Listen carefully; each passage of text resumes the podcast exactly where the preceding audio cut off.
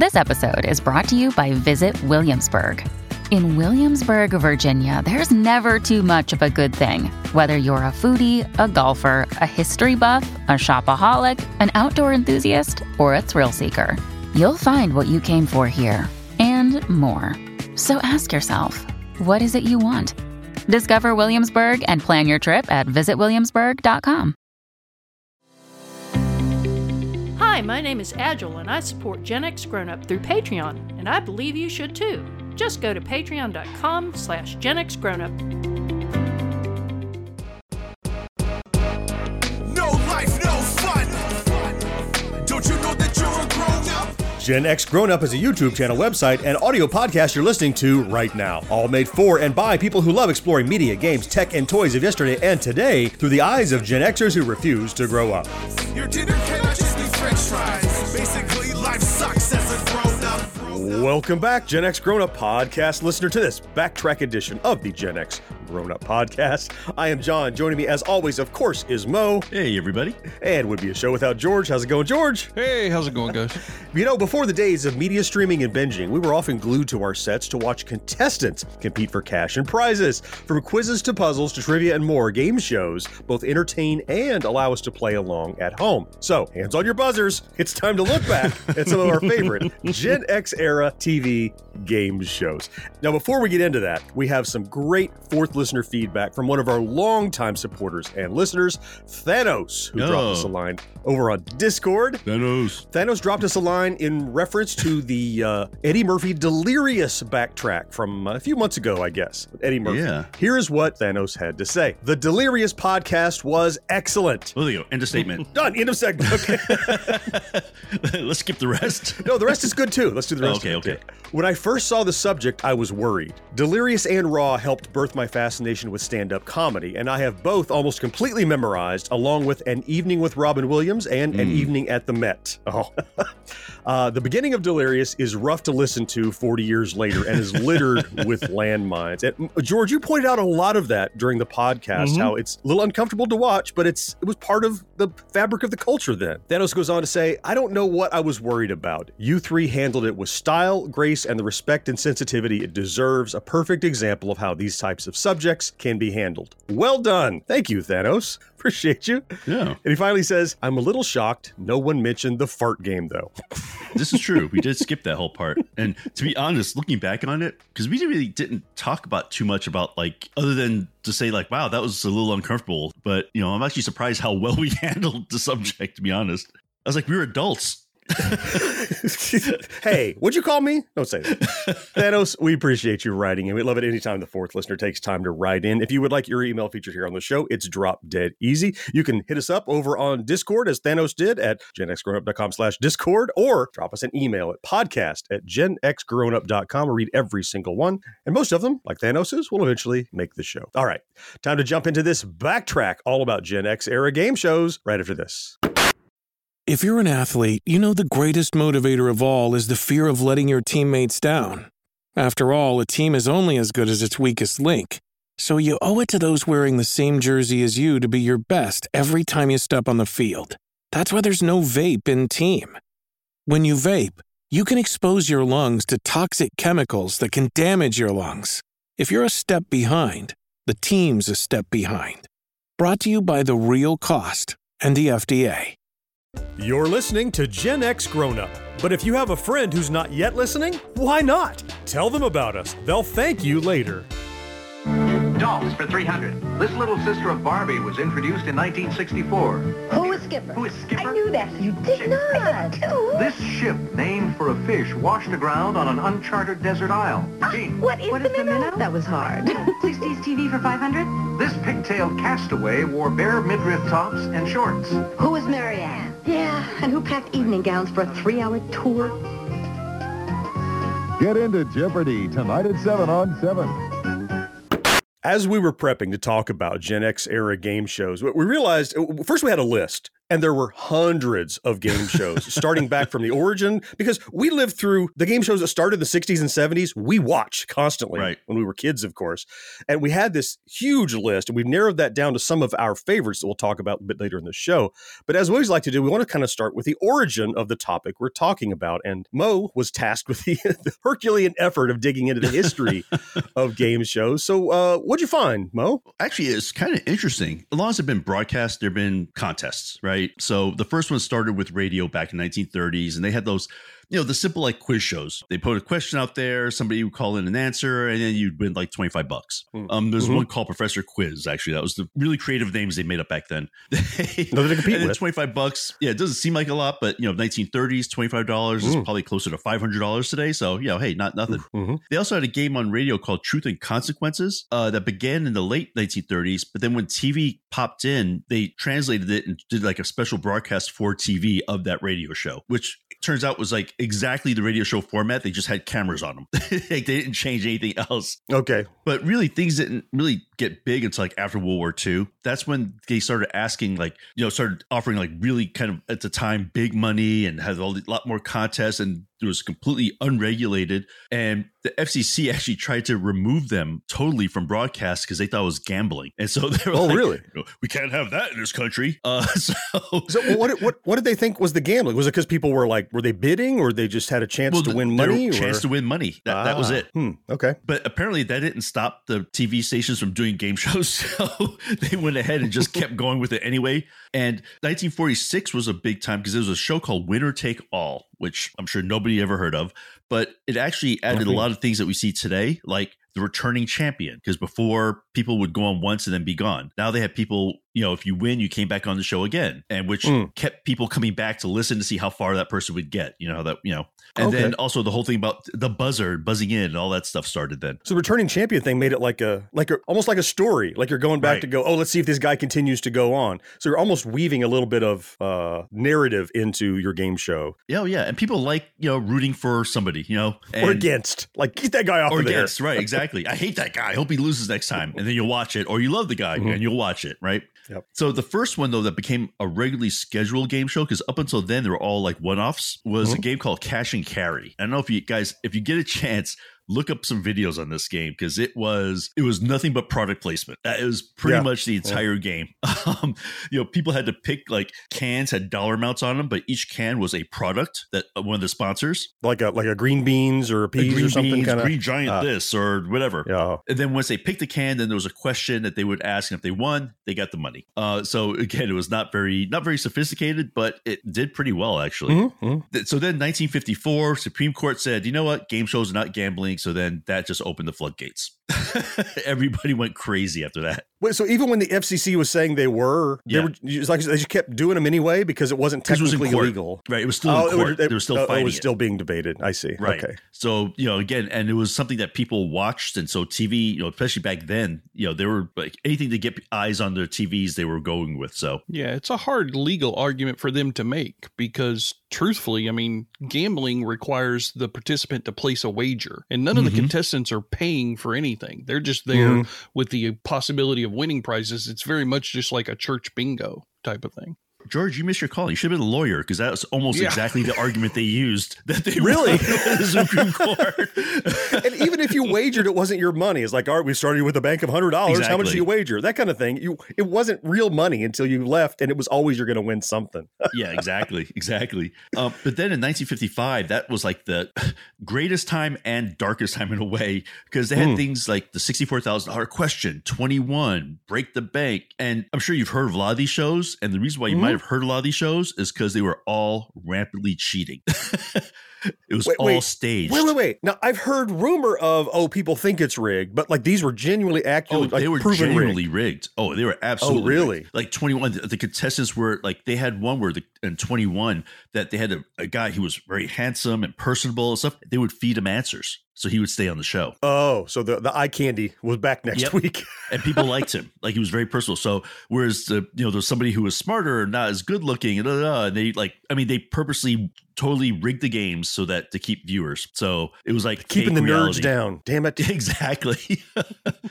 But then, of course, after that happened, it was exposed. Then laws came into place and all this stuff. So they really became a lot more uh, legislated, so that they couldn't do any more cheating and it had to be fair. And there were people watching over them and such. There was suspicion that it was cheating, and I can imagine when that kind of tainted it. Right? It's kind of like when you Oh yeah, you're watching a a baseball game and you find out like, oh, this guy's actually throwing the game or he's intentionally striking out or whatever. You know, fans don't want to see that. They want to see genuine competition. You know, so I can imagine after the laws in place, that's probably why we saw this bounce back after because now people are like, okay, now I can trust it, now I can enjoy it, and not at least there's an expectation of fairness now. So that's good. Yeah. And also the people who won some of these games became kind of like mini celebrities after they Hmm. won this $64,000 question or whatever. So it was like who wants to be a millionaire except back then people cared after they won, you know, and they would be on talk shows and it would be on this, you know, Yeah. um, and that kind of stuff. So then to find out that these this person like basically was fed the answers and Yeah. didn't really wasn't that smart, you know, yeah, it was very disillusioning. But but Yeah. like you said, the 1960s, the game show totally bounced back and they changed the focus. Instead of making it on like, oh, win these prizes, they said let's make them fun and entertaining. So they became more entertainment shows than game shows in a way. Oh, now that you say that, I can sense the the strictly trivia and chance thing to the more like the like the Hollywood squares where you got a bunch Mm-hmm. Yeah. of celebrities and they'll say funny things. Oh, and by the way, which one do you agree with? Kind of thing. I- Right. All right. Even Huh. even password, is always a celebrity and a person. Right. That's right. And there's usually a comedian of some sort. Mm. And then things like the dating game started then, which is not kind of a I don't know if that considered a game show. I guess it is. You win a you win a date. Well, you I take your chances for sure. you know, it's like yeah, I guess you won a date. Yeah. Now that's gambling. the FCC should be against that. But also, the 1960s, that's when some of the biggest names came about, like Merv Griffin, Monty Hall, Chuck Barris, Hmm. Oh, Bob boy. Stewart. I mean, just, that was Yeah. when they came in and uh, really started some of the games that even today, to this day, some of these games are still being played or on TV. Th- Those are like legends. Those- guys became Oh, yeah. celebrities like beyond their game show stuff. Someone went on to do Oh, other cool time. stuff. Oh yeah. Wow. So um, 19, let's jump to 1970s. They also Okay. now is when they got another big boost. So now they kind of switched it up to they realize that if you offer really big money, then people watch because Oh, they sure. want to see that person who wants to be win that million or win well, at the More time the you know, ten thousand dollars. You know, um, and also games like the Price is Right and all that stuff. And you got like Bob Barker, Chuck Berry. You know, the really Legend. big legends again started coming in. Uh, Dick Clark. You know, on the ten thousand dollar pyramid. Oh, Yeah. huge. Mhm. Yeah. Yep. Yeah. So they actually even got some like minor celebrities to host these things now instead of just random announcer that they knew about, you know, that. Right. kind of thing. Other they, just they good got personalities. Yeah. Yeah. One thing I saw that you put in here in the research, which stunned me, and I have to go back and read it again. Said at one point in the 1970s, it was possible to watch game shows continuously from nine in the morning to eight at night in some cities, thanks to hmm. syndication. nine in the morning to 11 hours of solid game shows. game and they're show. typically 30 minutes. So we're talking Oh, yeah. 22 game shows that you could watch all day long because you had the local channel had their stuff, and then you had the network had their stuff, and then syndication, you could bring in shows, either repeats or new run stuff. That is crazy. And it's during that time you had noted that the like the big the big two, I would well, two of the big two or three, I guess. Yeah. Wheel of Fortune, one of the huge ones, and Family Feud, that was the window of time when those really took off and became and still are very, very popular. Yeah. Stunning. That factoid just reminds me of the movie PCU where the guy is sitting on the couch and he's trying to watch the the two different TV shows. He's like, "There's this thing and this thing, and this is my dissertation for my college PhD about TV watching." you see the guy sitting there watching game shows the whole time. But the one that gets me is, you know, when cable came around in the 1980s, that's when you started getting a lot of the the smaller niche game shows, Yeah. like on MTV. You know, you got Remote Control. Oh yeah. Nickelodeon had the kids Double Dare stuff. I Mhm. mean, all that stuff was designed to appeal to a younger audience because the younger audience was more in tune with the cable revolution, where the older audience was still watching the over the air CBS, NBC, ABC stuff. And it was kind of like the younger kids were cable was their thing, and that was us. That was me when I was Mhm. growing up in the Mhm. you know late seventies, early eighties when all that stuff was happening. So I remember transitioning from my parents' game shows to my game shows. Right. Yeah. And that was a big deal for me in the eighties. because those game shows, like you said, Mo, those came out of after World War II. That's when it started to really ramp up in the late 40s and early Mhm. 50s. And that was tho- that's boomer shows. Those were the shows of our parents, our boomer parents.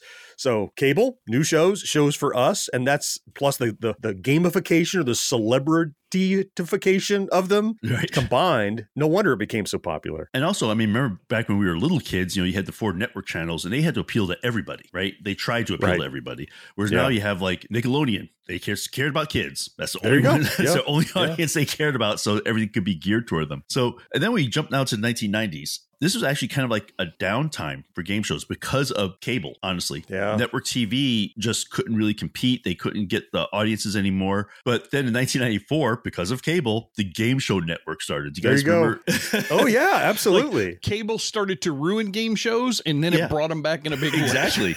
I mean, who would thought that a game show you would watch a game show from 20 years ago Mm. and it'd still be interesting? But the, people did. I mean, it's crazy. It almost doesn't make sense. Yeah. But then you watch one and you forget that it's pre-recorded because Yes, you you can't do. affect the show anyway. As long as you don't know the outcome, it's the same surprise, Yeah. the same trivia you learn, the same, you know, jokes that happen that you would have enjoyed back then. And plus you get that that slice of life. Like, oh, this is from the Mm. 60s. Listen to the way people acted and the way people dressed, and the way people talked Yeah. back then. Big hair. So you get it you get that extra layer of nostalgia Well, and which one- entertainment. which one of the networks came out first? Was it Game Show Network that came out first, or Cartoon Network? Because I think Cartoon Network. Cartoon did, Network right? came out first, I think. Mhm, I think 'Cause so, Cartoon yeah. Network was the early days of and cable. that's probably why they felt like Game Show Network would be successful because Cartoon Network had been successful. Then would be my guess. I mean, if you're sitting there looking at that model, like John's talking about, like who thinks Game Show Network makes sense? but if you have it in the context, of well, the Cartoon Network is kicking ass. We might as well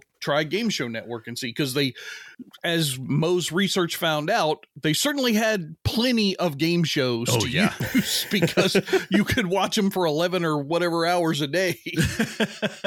I bet you could get them on the cheap too for programming. Oh, You probably sure. could Oh, get hell all yeah. that stuff. So it's probably inexpensive to put to put that cable channel on. Well, and, and game shows are inexpensive to make in general. I mean, the production of the prizes, once you have the the stage and set up and you have the rules set up, it just costs you the production cost of whoever's on the staff and the Yeah. prizes. There's no writers, there's no script, there's no really editors because it was usually live and it's just punch live, so you don't have to edit it. So they're really inexpensive to make. So you do them like five days a week. You know, they'd Yeah. be regular. So you have hundreds and hundreds of episodes. You have a show that ran for three years. You're like, oh, what is that? Like 60 episodes? No, not for a game show. That's It's hundreds, of episodes. Yeah. Yeah. I, there's got to be writers though. Well, certainly, like to write quizzes and stuff like that. But if it's something Yeah. just like like think like a Wheel of Fortune, you have to make up you know five puzzles for the show. It's not like you have a Right. whole lot of in depth research and writing. Mhm. Jeopardy is one that probably is more research Sure. because you got to dig into facts. But yeah, they're probably just digging through Trivial Pursuit cards and just let's see, let's this box. So now you get to the 2000s, and this is when game shows actually made a really big comeback because they realized how to draw audiences was really big prizes and really high mm-hmm. stress. Mm. so things like Who Wants to Be a Millionaire? I remember when that first Oh, came out. huge Holy Yep. cow! stress, yeah. Everybody was watching that. Uh, the Weakest Mhm. Link, another height, Yeah. and also that's when a kind of a new subset of game shows of mixing reality TV with prizes. So Survivor, Big Brother. Oh, Because in a Right. sense, those are game shows. Yeah, Kinda- I, I mean, they are, but like you're living the show, not playing Right. the show. Yeah, it's much more involved but on, in both cases. Ironically, I love Survivor, can't stand Big Brother. They're almost the same show. One's on an island and one's in a house. one's outside, one's inside. That's Pretty it. much. Pretty much. Yeah, but they gotta do like out in the where they do uh Survivor now. It's always in that one country, right? Uh, where are they think It's like, not bouncing. yeah, like Samoa somewhere. Samoa, or, I forget where they're at. Fiji. yeah. They're in Fiji now. Fiji. Yeah. Yeah. see, of course, Yeah. they're in Fiji, whereas the other one's in California somewhere, right? So who cares? well, or London or wherever. I think it was interesting though that those shows you mentioned, like Who Wants to Be a Millionaire and Mhm. Weakest Link, I don't remember because you know I grew up much later. Game shows being on in prime time until then. That's- but that's a good the point. old Mhm. game shows like the 50s and 60s used to be in prime time. So when those started coming out in prime time in the 2000s, it was like TV event. Like everybody was like, when's mm-hmm. the next Who Wants to Be a Millionaire coming? Because they didn't come out every night at first. They were like once a week, or they were like a new one's coming out in two weeks or something, and people were Right. glued. They would run little bursts. They'd run for a week or two and then stop and then run again. Yeah. it kind of brought back appointment TV a little bit. Oh, yeah. Because mm-hmm. people didn't want to wait for their DVR to kick in. They wanted to watch it right away. Well, also, right. Yeah. imagine trying to not find out who won on who won. You know, if you're a devotee of the show, you know, Right, if you dodging the spoiler. night- Yeah, yeah, yeah. You know, as soon as you went to work the next day, you found out who won. Because everybody's talking about, I can't believe that guy won. Shh, I didn't see it yet. Too yeah, late. or Yeah. didn't win, or he lost, you know, or he gambled Yep. it all and lost everything. So, and then, so look at today. Recently, there've been a really big revival of the classic game shows where they basically kind of got newer hosts, uh, like you know, Family Feud, Price is Right, and they rebooted Mhm. some games like Match Game and a one hundred thousand dollar pyramid now. And Right. again, just getting some new hosts, getting some new comedians, and just kind of like modernizing it, but still keeping that little nostalgia feel of the old game. Yeah, I think mine that's going to be down in the list when I talk about the new host of that show when they revived it in the 20 teens is going to blow everybody's mind. There's no way that person should have been hosting a game show. cool. Okay. Well, what a segue then. hey, Yeah, that's now we- perfect. so we've got a background on these shows. We get back from the break. We're going to dig into some of our favorites and talk about why we liked them so much. Stick around. Hi, I'm Daniel, founder of Pretty Litter. Did you know cats tend to hide symptoms of sickness and pain? I learned this the hard way after losing my cat, Gingy. So I created Pretty Litter, a health monitoring litter that helps detect early signs of illness by changing colors, saving you money and potentially your cat's life. Pretty Litter is veterinarian developed, and it's the easiest way to keep tabs on your fur baby's health right at home. Go to prettylitter.com and use code SPOTIFY for 20% off your first order and a free cat toy. Terms and conditions apply. See site for details. Be sure to subscribe to or follow Gen X Grown Up wherever you listen. And while you're there, rate and review the show too. It helps more than you know. Weekdays on CBS, it's time to press your luck. TV's hottest new game show where you can win a bundle or lose your shirt. Watch host Peter Tomarken give contestants the chance to win a fortune. I'm going to press my luck. Are you ready to press your luck? Weekdays. In the heat of the day, the all-new Card Sharks deals you a handful of excitement. I'm Bob Eubanks inviting you to join the fun as fortunes are won with the turn of a single card. Weekday. It's appropriate for us to probably start off with the most well-known game show. so Mm. that way we're talking about the ones that the largest part of our listening audience will remember and Mhm. mo i think the one that you selected is probably i mean it's probably the granddaddy of them all it may be Yeah. one of the longest running in a row kind of shows uh it it's been out there for a while but why don't you tell us what your favorite well-known show is Oh, my favorite is definitely The Price is Right. Come on down. Bob Barker. don't forget I mean, to have your contestants spayed or neutered Yep. I mean, because it started. Not, it not the contestants, George. well, who cares?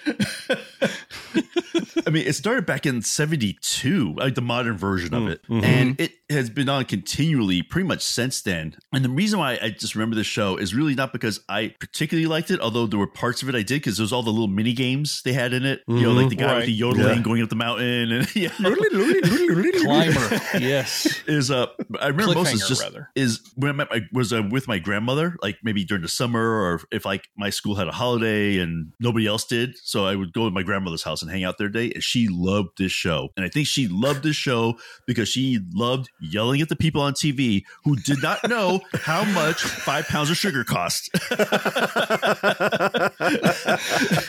She's like how the hell you know no, no, no, no, you know don't, did, this person never been in a store doesn't know what a dozen eggs cost what did it get me? I saw a documentary about it. There was a guy who I guess he must have lived in California and he went to a ton of the TV show tapings and he built his own little database of all the prices because apparently they didn't change Oh. them from show to show for a while. oh Yeah. And so he knew everything within like a few cents and he would be shouting them out. He got up on stage one time Oh, and the right. only that was the time when they gave him something that had never been on the show before, so he lost. of course but he was in the audience shouting it. And then another couple apparently was trying to take credit for what he had Yeah. done. And it went back and forth. Crazy stuff with that. But oh yeah the fact that they it to John's point of having very few writers, I guess that they never changed their prices from year to year on the items that they brought up. That just shows how like they got in a rut and just went with it. I Yep. guess. Yeah, yeah. And talk about product placement. Price is Oh Right my is God. just Oh yeah. here's a product that's been placed. How much does it cost? That's the question, Yeah. right? Yeah. Like I never mm-hmm. heard of Rice-A-Roni until this Right. show. Rice-A-Roni. And you know what? It's the San Francisco treat, pal. Man. I associate the Price is Right with not feeling great because that was when I watched it Oh, the yes. most if I was homesick. Oh, For whatever right. reason, I think I wasn't awake in time during the summer to watch it because I would watch cartoons on Saturday, but otherwise I would sleep in. So I didn't get up. Uh, what was it on? 11, 12, 1? I don't know. But if I was homesick, like when I see the prices Right, you see the logo with the the chasing spotlights Yeah. around it. Right. And I like I can taste 7 Up, chicken noodle soup, a little uh, NyQuil or Dayquil or whatever. You could have a little cold or something at home from school.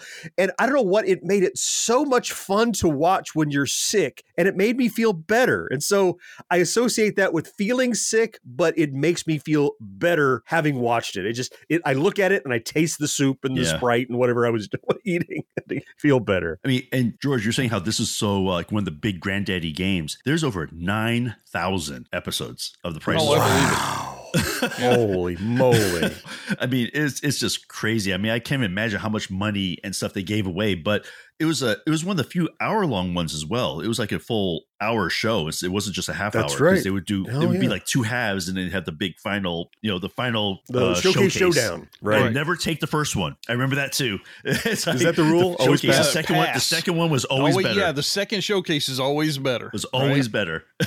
I don't think they gave away a lot of money though, because I Mm-hmm. think those items were provided by the manufacturers in order for the product placement that John was talking about. Like, Yep. you know, a car company would probably give the car to the show to give away Oh, I'm sure. As part of the compensation for the advertising. because they got free advertising. It's, it's, it's advertising. Yeah, Yeah. absolutely. So I don't think they. I mean, I know there were some of the shows where they would, or some of the games where they'd give out. You know, he'd take a crisp one hundred dollar bill out of his pocket on the wheel and shit. Yep. yeah. But I don't think the show itself cost them nearly as much money as they generated. Production costs Oh, costs. definitely not. I bet they generated far more than that. Yeah, Oh, yeah. for sure, for sure. So, and one, I'll Love leave it. with this one. The Price Right only had has only had two hosts. Basically, Bob Barker until Mhm. 2007, Yeah. and then Drew Carey has been doing it since. That's that's it. Wow. Yeah. I was just thinking about the transition from Bob Barker to Drew Carey and how awkward it was at first and how now, Mm-hmm. if you watch it recently, it just feels like he owns the show. Like Yeah, he's he now in it. And he's not just copying Bob Barker, but he certainly does things in a way that is reminiscent of what Bob Barker would do. You know, the kind of, he's not smarmy, but just on the edge of smarmy and super friendly. and everybody just wants to go up there and stand with Drew like they want to go up there and stand with Bob. It's really, it's really neat how Drew kind of grew into that after being kind of an oddball, quirky comic and an actor. Is really neat. Yeah. So, so that was mine. He said a lot of Yeah. history, a lot of great stories behind it. But uh, Mhm. John, what do you got for us? So, interestingly, I would never ever be on this show, but I really loved the Newlywed Game. I think I loved it and still love watching it Ah. because of how incredibly uncomfortable it makes people, the, the contestants, which is different from every other show where they're there just to you know answer the questions and do stuff.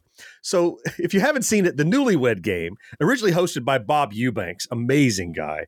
They take newly married couples and pit them against each other in a series of revealing questions to determine how well they do or don't know each other.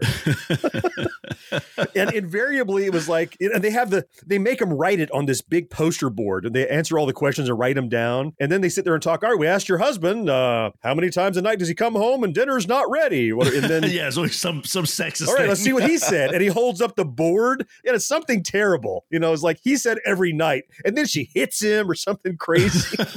Right. it began in 1966 on ABC. Wow, that long. Wow. Yeah, it and like so many shows, uh, I, many of the shows I looked up, it ran for eight and a half years, and then it was canceled. And then they ran a syndicated version from seventy-seven to eighty, and then that got canceled. And then eighty-five to eighty-nine was the new Newlywed Game. And there was another one in ninety-six to ninety-nine. It just kept coming back.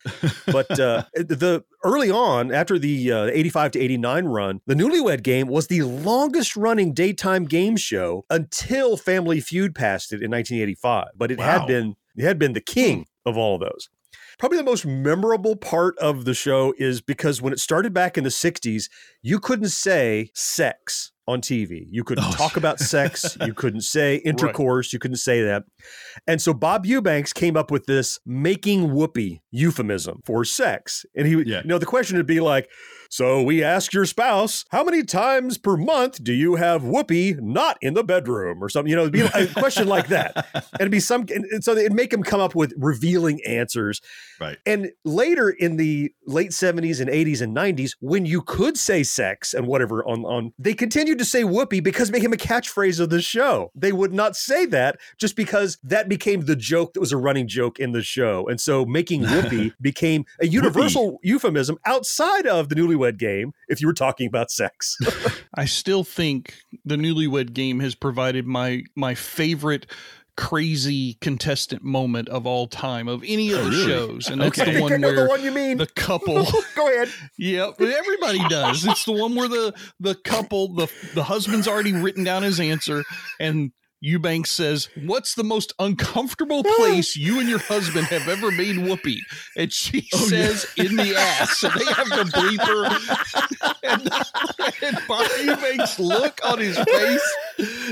I, I'm in geographic the location. husband has like in the back seat of a Volvo Right. or something like that on his car. and, she's like, and he he asked her to clarify. And she's like, in the ass. What do you mean? Quite uncomfortable. oh man, I swear. But you watched that show though for when people were just not on the same page. I mean, that's what you watched it for, right? Yeah, Oh, exactly. and- You, you watch them be uncomfortable. Yeah. and the last thing I'll say is in 2013, TV Guide ranked their 60 greatest game shows ever. Newlywed Game was number 10. Okay. For its longevity and its popularity and its rewatchability. Uh, there's something about the other people uncomfortable and I'm not involved is so nice. so yeah, Newlywed Game is the longest running, probably best known show that I, I can rewatch still today. How about you, George? Do you have one that uh, well known that your pick? Yeah, I mean, along with uh with Moe's only having two show hosts, mine has two and a half. I'm gonna call it. Okay. Uh, Oh, Wheel yeah. of Oh, yeah. Fortune, which started in 1975. Wheel of Fortune. Yeah, so the original host, and this is you know one that's like one of those trivia points, is Chuck Woolery. He Oh, was sure. the guy who was there Really? He was the believe it or original host? Legendary. He was the original host. Wow. He left though in uh, 1980 because of a salary dispute with Merv Griffin, who became kind of the king of TV time. game shows, Big producer. mainly due to this show's Mhm. popularity. So for a little while, when Woolery left over the salary dispute, believe it or not, Alex Trebek hosted Really? it for like Did half he? a year. Huh. Yeah, Interesting. Wow. right.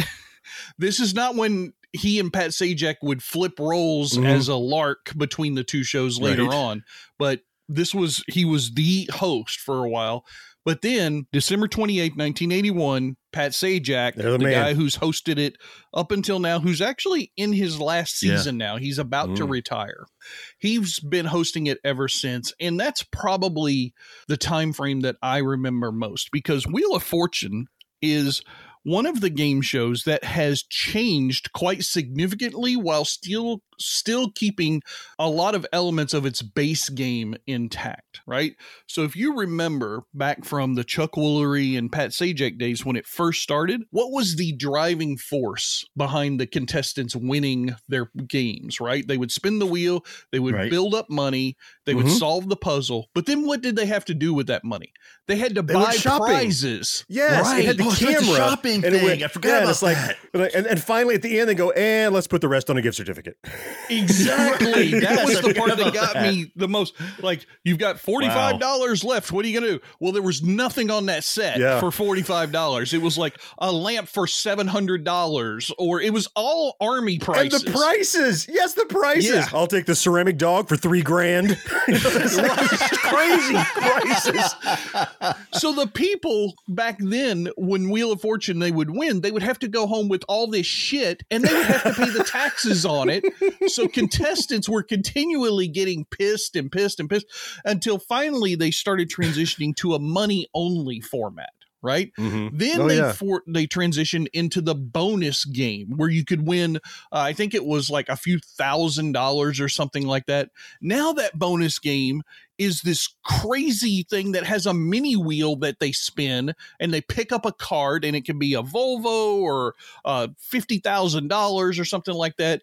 They get the five letters R S T L N, right? Then they get the Mhm. vowel E, and those are populated for them. Then they pick three more. All this stuff is evolved over time as things have become cemented or rooted in the game show's legacy.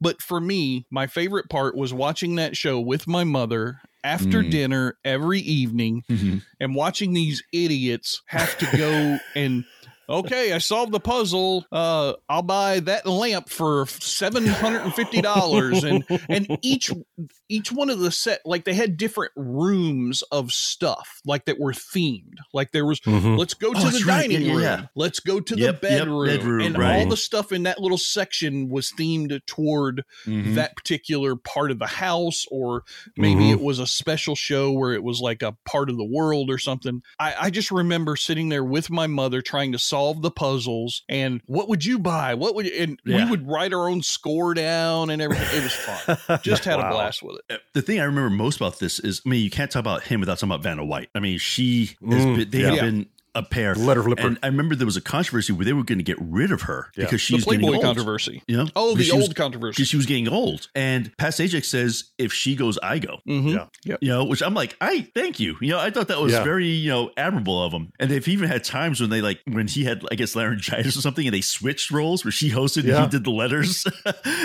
and stuff. Be- Because I mean- what she does can be done now. She used to be she literally was rotating this Right. barrel. Right. th- there was a letter and a blank. Right. She had to rotate it. So you needed someone to do that. But now they're all digital. You don't. You literally don't need a person to do those things. But it's become part of. It's ingrained into the fabric of that show. Yeah. You need that Sure. secondary, the co-host there flipping the letters. You know, kind of a, a spokesmodel up there. It's it's become part of it. it's the same thing with the announcer Rod Roddy on Price is mm-hmm. Right to Bob Yeah. Barker, right? Yeah. I mean, come on, you had to have that. part of it. It could have been Bob calling the person down, but they wanted Rod Roddy to do it or whoever it was. I think with uh, Vanna White, she survived multiple firing attempts in her Mhm. career. The one you're talking about, Mo, but there was the one from the 80s where some previous photos that she had done when she was younger got Oh, yeah. Mhm. Released and published in Playboy. Yep. And it was very controversial because that was also around the time when the uh, Miss America contestants were having the same thing done with their photos. And they were wanting to take her off the air because it wasn't considered wholesome content because she Mhm. had been in Playboy. And I just remember my mother and my father talking about it and saying like how you know they they understood why the why the showrunners would want to take her off because they were afraid that it would tank the ratings and drive off the uh, advertisers who were on the Mm. shows. Yeah. It- it's become such an institution now. This is the show. I mean, Pat Sajak and Vanna and the show itself and the wheel and everything about it. You know, I'm going to buy a vowel. Things that have become part of the vernacular of, you know, oh, I'm going to, you, know, you want to buy a vowel when you're trying to think of something and you're, you're puzzled. And it's all based on Hangman. Effectively, it's all it is. Yes, that's all right? it And, and they've woven a show around guess the words that you can't see, just the blanks. Yeah. And you know, a, a show has made like the, what do you call it, the zeitgeist or whatever it is of popular Mhm. culture when it's on South Park. Right. There you Well, go. These people are really Permanent. annoying. yeah. that was terrible, but Stan, Daddy only said that word because he thought he was going to win a lot of money. When you need mealtime inspiration, it's worth shopping Kroger, where you'll find over 30,000 mouthwatering choices that excite your inner foodie. And no matter what tasty choice you make, you'll enjoy our everyday low prices, plus extra ways to save, like digital coupons worth over $600 each week. You can also save up to $1 off per gallon at the pump with fuel points. More savings and more inspiring flavors make shopping Kroger worth it every time. Kroger, fresh for everyone. Fuel restrictions apply. Each episode of Gen X Grown Up has show notes loaded with links where you can learn more about our topics. And there's even more to see and hear over at genxgrownup.com. We're with you for the new season of Wheel of Fortune. Join Pat Sajak and Vanna White for the number one game show, number one in glamour and in entertainment, and number one in prizes when contestants combine luck and skill with each spin. Get your family involved and see who can solve the puzzles. It's fun and the chance of a lifetime. all new shows on the new season of Wheel of Fortune, weeknights at 7:30 on Channel 6. We talked about the well-known game mm-hmm. shows, but there were a lot, a lot of weird local one-off shows that I know I remember, but maybe the general not everybody would remember. So, mm-hmm. John, why don't you kick us off? What's one of those just Oh, yeah. strange shows? and, and one of my all-time favorites too. You know, so it's called the Liars Club. So let me just start and say, have either of you ever heard of or watched the Liars Club? Do you know what that is? Nope. Mm-mm. Okay, all right. So, first, a little background. It first started in 1969, an amazing year for anything to begin, because that's when I was born. it was hosted by Rod Serling, of all people. What? Wow. Yeah. Uh, Rod Serling was the host the first couple of years. Somebody else filled in, and then he came back from 76 to 79. Uh, another guy took over later. It ran, it, it like many shows, like I said, it came on and off and on and off. It kept coming back. The concept of the Liars Club is you have, I think it's always two contestants, maybe three. I think it was two contestants, and a panel of celebrities. See these celebrity guests, like Hollywood Squares. You know, like you had different celebrities.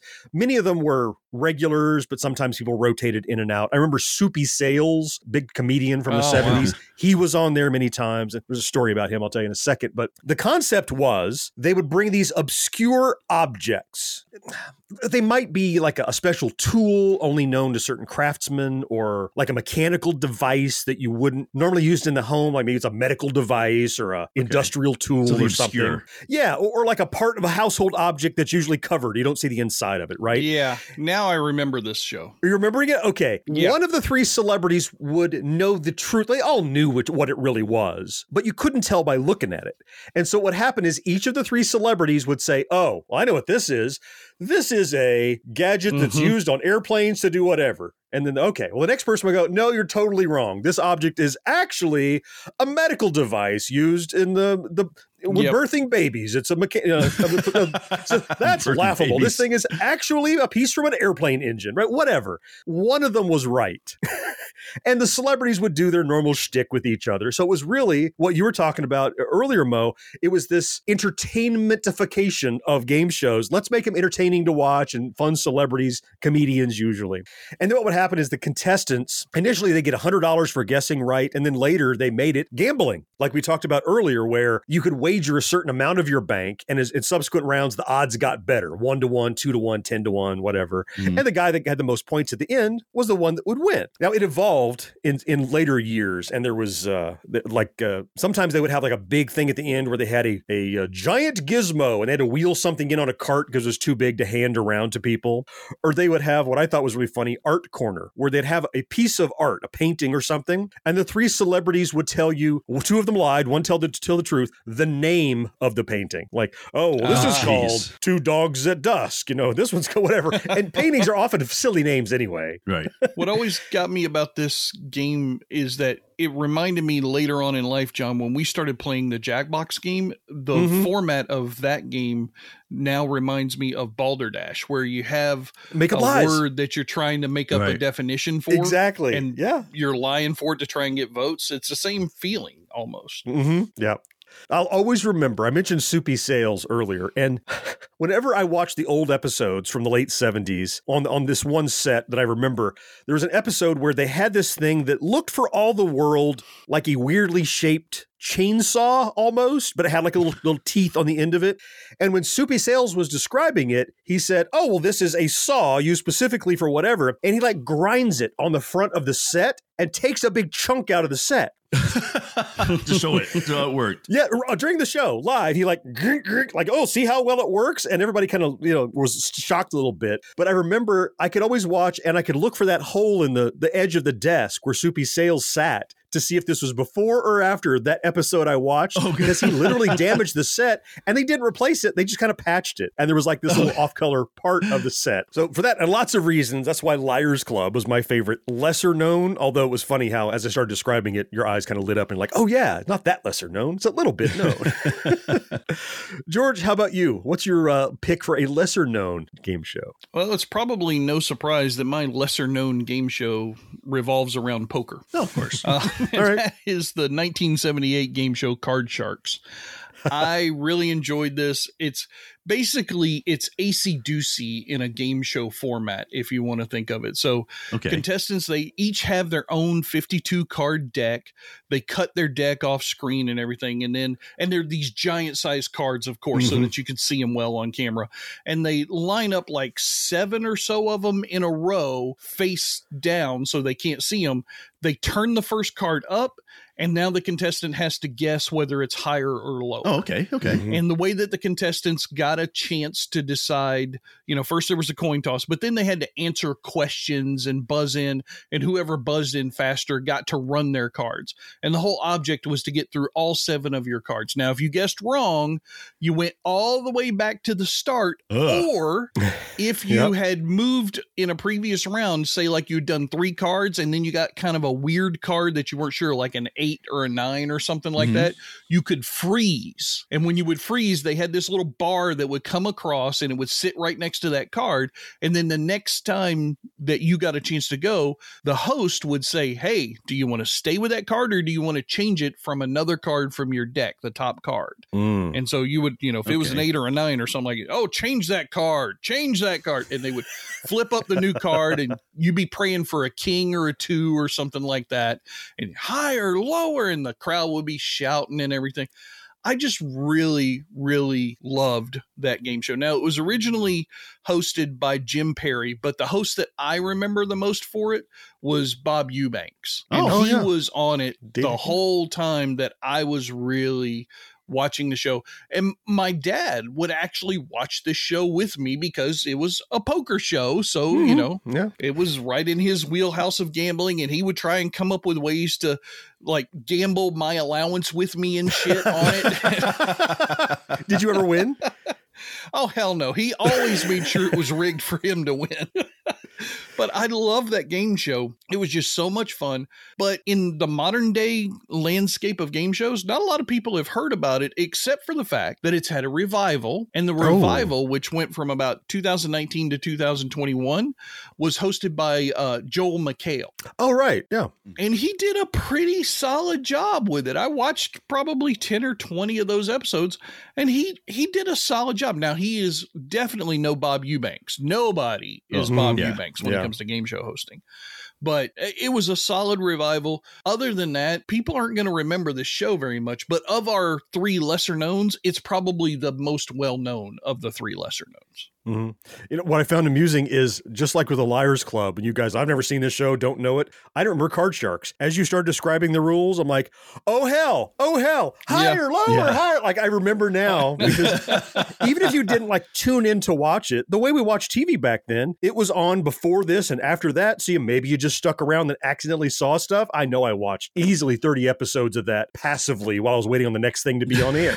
so I, I do know it as it turns out. the one that I always the mechanic that I loved the most was the way that they did the questions to dis- decide who determined control of the next round. Mhm. They would say how many people out of a hundred did blah, Mm. and the Oh, first okay. person would say sixty-five, and then the next person his job was to say higher or lower Oh, than yeah. that number. Then the other guys guess. Oh, Yeah. neat. yeah. And so Rings later on, they did a revision where if the person who guessed the number got it exactly right, they got a $500 bonus, which I always thought was cool. It was kind of like the Price is Right thing, where if you got within so much of the of the final thing, you got was, both yeah. things Yeah. or whatever. Yeah. You know what that is? That's Guesspionage, another Jackbox Yeah, yeah. game. Uh huh. Yeah, Where you pick big the time. percentage, and if you get it right and higher or lower, wow. That is just So recycled game shows. Jackbox is not really doing their own original game shows. They're just stealing shit off of the old TV game shows and making They're it their extracting little pieces. Like that was just the Who Gets Control game, and they made a whole game out of it. I'll be damned. Own. Yeah.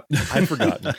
that was but fun. it was it was a lot of fun. I enjoyed it a lot. Mm. Mo, I really I like I I remembered John's when he just started Mhm. describing it, but I've got no clue about the one that you've chosen. Yeah, I'm not surprised um, because it only ran for six months. Oh, wow.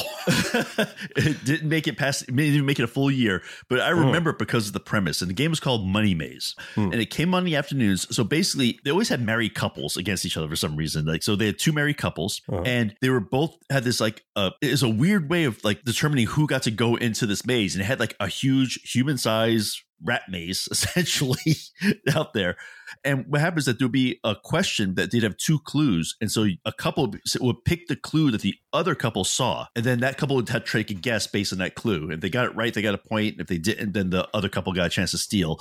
And then hmm. whoever is out of eight questions, whoever had the most got to go in the maze. I just watched it just for the maze part because one person would go into the maze, the other one would be above it trying to direct them. And if they could get all Oh. the flags that were in the different parts of the maze in a certain amount of time, they won the money. Based how it worked. crap! I think I remember this one now too. Oh, God, I must have watched a lot of game shows. Yeah, it was like one of these ones that came on like four o'clock. It was like an after school thing. And really, I only watched it just for the maze because I kept thinking, how cool would it be to get to play in a huge human-sized rat maze? Essentially, Yeah, like you're just running, gathering cheese, just gathering cheese. And they had things like they had like revolving doors kind of in the middle that Mhm. the person Oh, no, to I- direct I- them around. I had not Uh-oh. thought of this game until that moment. The revolving Oh, doors. I remember that. Oh no, that's right. Yep. And How did it I see and again- this? And I remember, I- I remember very, very few people getting through the whole thing because they didn't have a lot of time, and it was, it was hard. You know, it's hard to direct somebody from above. And it's a maze. It's not. And it's, not easy to get Mhm. through. and it wasn't like a simple maze either. It was Right. a damn No, it was ass complicated. maze. Yeah. Mm. The sad thing is, I was trying to look for some videos of this, and there's a couple out there, but it turns out that a lot of the tapings were erased because Oh Yeah. no! the tapes were so expensive that they would reuse them. Reuse them. Sure. Yeah. Wow. So there was no real archive. Well, they had to cover all those damn Prices Right and Wheel of Fortune and all those shows. Yeah. Right. We have thousands of those to get through. and the host was Nick Clooney. You know the last name? Nick Clooney. George Clooney's father. Father. Yeah. Really? His dad. I'll be damned. His dad. Huh. His dad Small world. was the host of it. And they said the reason why it got canceled was mostly a lot of it had to do with the cost to run it. It was a very expensive show to run for some reason because the maze was huge, apparently. and they had, did have a live audience because they all had to have live audiences back then. Yeah. And so it was just just for practical reasons, and I guess it just wasn't popular enough to warrant the cost. So, but I just remember wa- again just to watch the maze, Just the maze. That was the only part that was exciting for it. Mm. Six months of it, and that was it. And yet somehow we all caught at least one of them because you sparked memories for both of us. oh, it's revolving doors! Oh my god, I got it! Oh man! All right, we get back one more segment. We're going to talk about some of our favorite memories and some of our favorite games. Stick around. Another day is here, and you're ready for it. What to wear? Check. Breakfast, lunch, and dinner? Check. Planning for what's next and how to save for it? That's where Bank of America can help. For your financial to-dos, Bank of America has experts ready to help get you closer to your goals. Get started at one of our local financial centers or 24-7 in our mobile banking app. Find a location near you at bankofamerica.com slash talk to us. What would you like the power to do? Mobile banking requires downloading the app and is only available for select devices. Message and data rates may apply. Bank of America and a member FDIC. If you're a die-hard Gen X grown-up, you can pledge your support by clicking join on YouTube or by becoming a patron at genxgrownup.com slash Patreon. Right now, we would like very much for all of you to get a look at the incredible Money Maze. There are a hundred ways to get lost in the money maze, but if you find the right path, you win $10,000. Set the timer at 60 seconds, please. For $10,000. Your left. Come, come here. Good. Now, good. come this way. Come on. Hit the button. Cheer on the Maze Racers every weekday on the Money Maze with your host, Nick Clooney. We cannot get out of the show without taking a moment to talk about. We talked about some of the better known, some of the lesser known, but we want to take a moment to talk about highlight our favorites. What are our favorite game shows or game show moments? George, let me start with you. What is your favorite? Joker, Joker, U.S. history. Joker's wild. U.S. history. Yeah, I was like Joker, Joker. It's always that disappointing third one, right? Yeah, Joker, Joker, famous Russian authors. I I loved the Joker's Wild. It was so fun. I truly loved, loved, loved that show because it, it was set up. First of all, there was two contestants, and it was like a giant slot machine in front of them. Yeah. and they would have these handles on their the on their little podiums Yeah, that they pulled. yeah. They would have the big one when they played the main thing later on, but it was just these three spinning reels of different trivia categories. And loving trivia the way I do, and loving gambling the way that I do, it was like the perfect combining of those two things in a game show. Now, originally this was hosted by its creator Jack Barry for several years until he died. The guy I remember hosting it the most was Bill Cullen, and I that was too. the guy who in the 80s was hosting it. He had the glasses, the really thick rimmed glasses. Mhm. And I just, it was so crazy. It was just like, Mhm. oh man, just like every time you were dying for that third Joker. I know. You were just dying for it. And Joker, Joker, U.S. history. God damn it. and if, it- if you got all three, you got to. It was like the huge money, but you got to pick your category, like anything you wanted. you got right? to pick your category, which was the big thing. Yeah. So that's why, and it was always two jokers and something horribly obscure that you knew you weren't going to get well, but it was big money. That was terrible. right. And the jokers were wild cards just like Right. they are in Mhm. poker, Yep. which was great and they could be any category. So you could you could take two jokers and pick your own category, but it was less money than if you went with the US history category which Right. now you quote had 3 of the slots on US history, which would Mhm. be more money. And the whole object was to get to a certain value of money to win that round and then go play the big bonus round where you would spin the big one which was all money, Money. cards Mhm. and devil cards. And if you got the Yes, the devil, devil card, it was like the whammy on press your luck where you That's would right. just lose all your money. Yep. Oh, I love this one. It was so much fun. All three of us, my mother, my father, and myself, we would all watch this game show. We loved it. To this day, I it's the one of the few game shows that I don't know. There probably is a home game version, but Jesus Christ, I want an electronic home game version of Joker's Wild. We had a guy they who was have hosting some game stuff on our, our Discord. Discord. server for And he did a great job. and yeah. and he had Joker's Wild as Oh. a video game, and I loved it. I would love to see some more of that. It was so much fun. But Mm, yep. remember earlier, I talked about I had a game show that has probably the most unusual uh, host of any of them, Mhm. right? Okay. Yeah. Well, that host that is the one host that you would never expect to host a game show was Calvin Broadus, aka Yes. Snoop Dogg. Oh my god. Really? what? I'm not joking. Snoop Dogg hosted a revival of Joker's Wild from Oh about my- 2017 to 2019 or so. When I Really? imagine he was too high to get back to the set or something like that. I'm interested. Did you see any of it yet? Yeah. Have you seen it? I have seen one. I Have went you? and looked at it, and I'd have to watch this. Is it what you'd expect? it, I mean, he he just D O double G up on the set, man. I mean, he, he he does a professional job Yeah. in the one episode that I watched. Uh, they had a hostess with him as well, Jenny Mai, who was a mildly famous person at that time. She probably is on like some young people's TV show or something, but it was just Joker's Wild. The, just the the way that the hosts would call out those jokers. Mhm. That's the Mhm. part that will stick in my mind forever. Yeah. Joker, Joker, literature. God damn it! so I was trying to remember what happens if they get three jokers. Like three You get to jokers pick was, their own category, and it's own. like a double amount of money of any other thing that they could get. but did they like automatically win the rounds if they got it right or something crazy? I mean, no, it was like it was a- just that the it was just that the amount of money often made them win the round because if they had Oh, even it. a If little bit it of money, the amount got them over the line. okay, got it. Yeah, I think. I mean, honestly, That sou- I didn't really right. care. I just wanted them to have all just three wanted to say it. jokers. Just to say That's all I it, right? And the crowd goes crazy. Oh my god!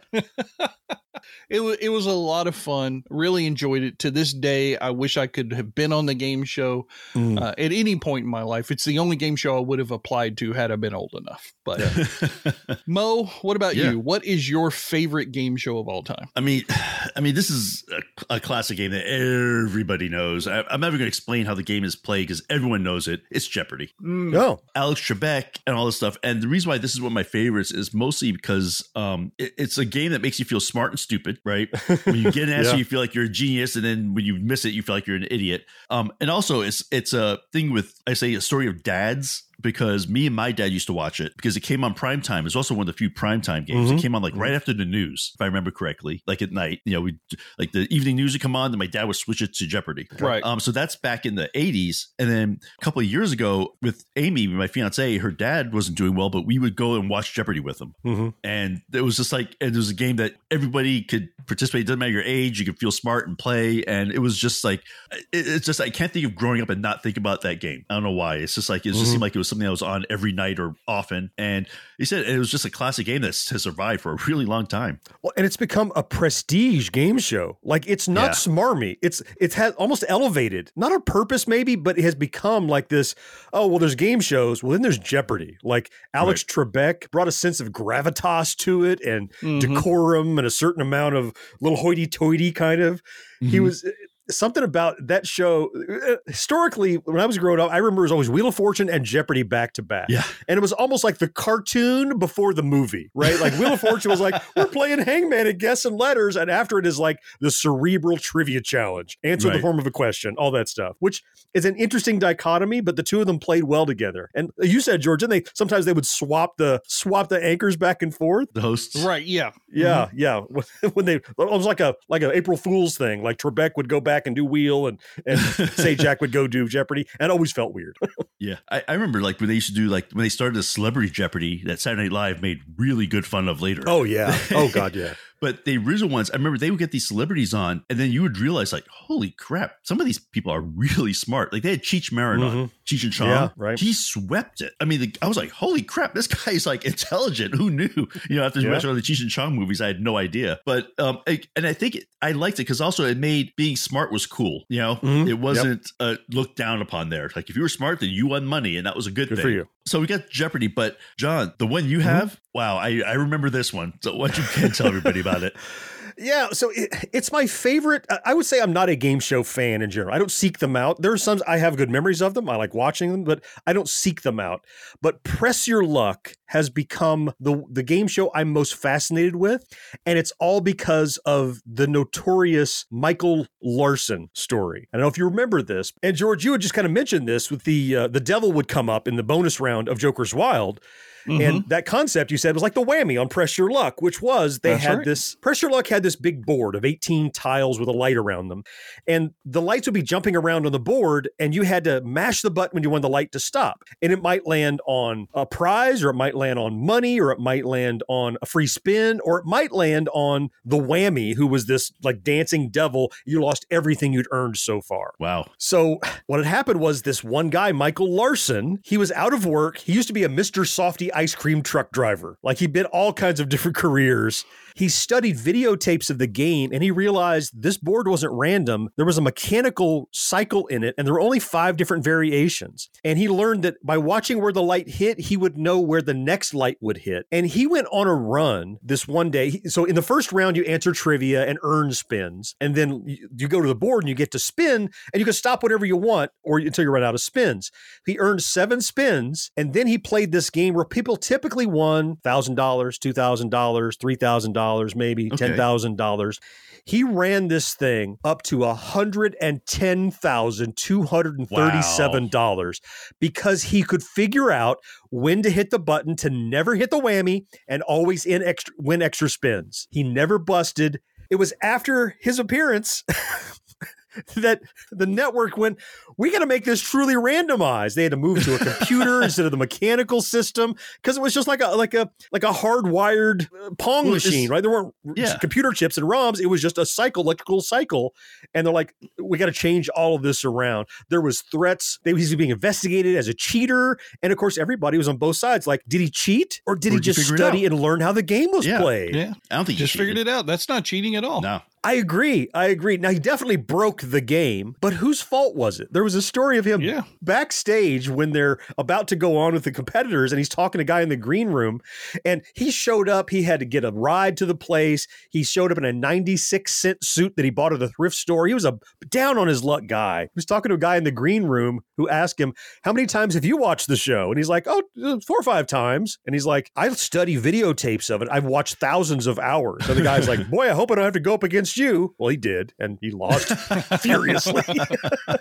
It- I- Wow, that's crazy. yeah, as a game, it's fine. It's cute. The whammy is a big deal. You know, no whammy, no whammy, no whammy. You know, that's Yeah. another little thing became part of the zeitgeist. But the debacle over Michael Larson and how he was able to game the system and it had changed the system, you know, back in the 70s, 80s, as you said, Mo, when they made you where you couldn't make it rigged, Here was a state where they thought like the player had was the one rigging it, but he was just like you said, George. I just figured it out, and I deserve to win. Mm-hmm. He took that money. He was, by the way, he was broke within two years. He invested in real estate, lost it all. Oh, jeez. because it was Okay. like uh, it was like three hundred thousand dollars adjusted for inflation is how much he got out of that show that day. In one day. Bananas. Yeah, yeah. Wow. Infamy. Gone down in infamy as a cheater who didn't cheat. He just did well. And press your luck.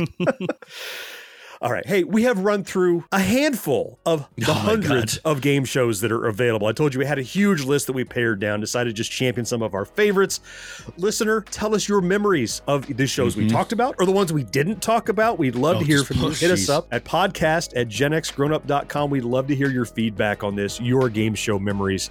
Uh, who knows? Maybe it'll spawn a sequel, a revival of the game show backtrack with another backtrack. How appropriate would that be?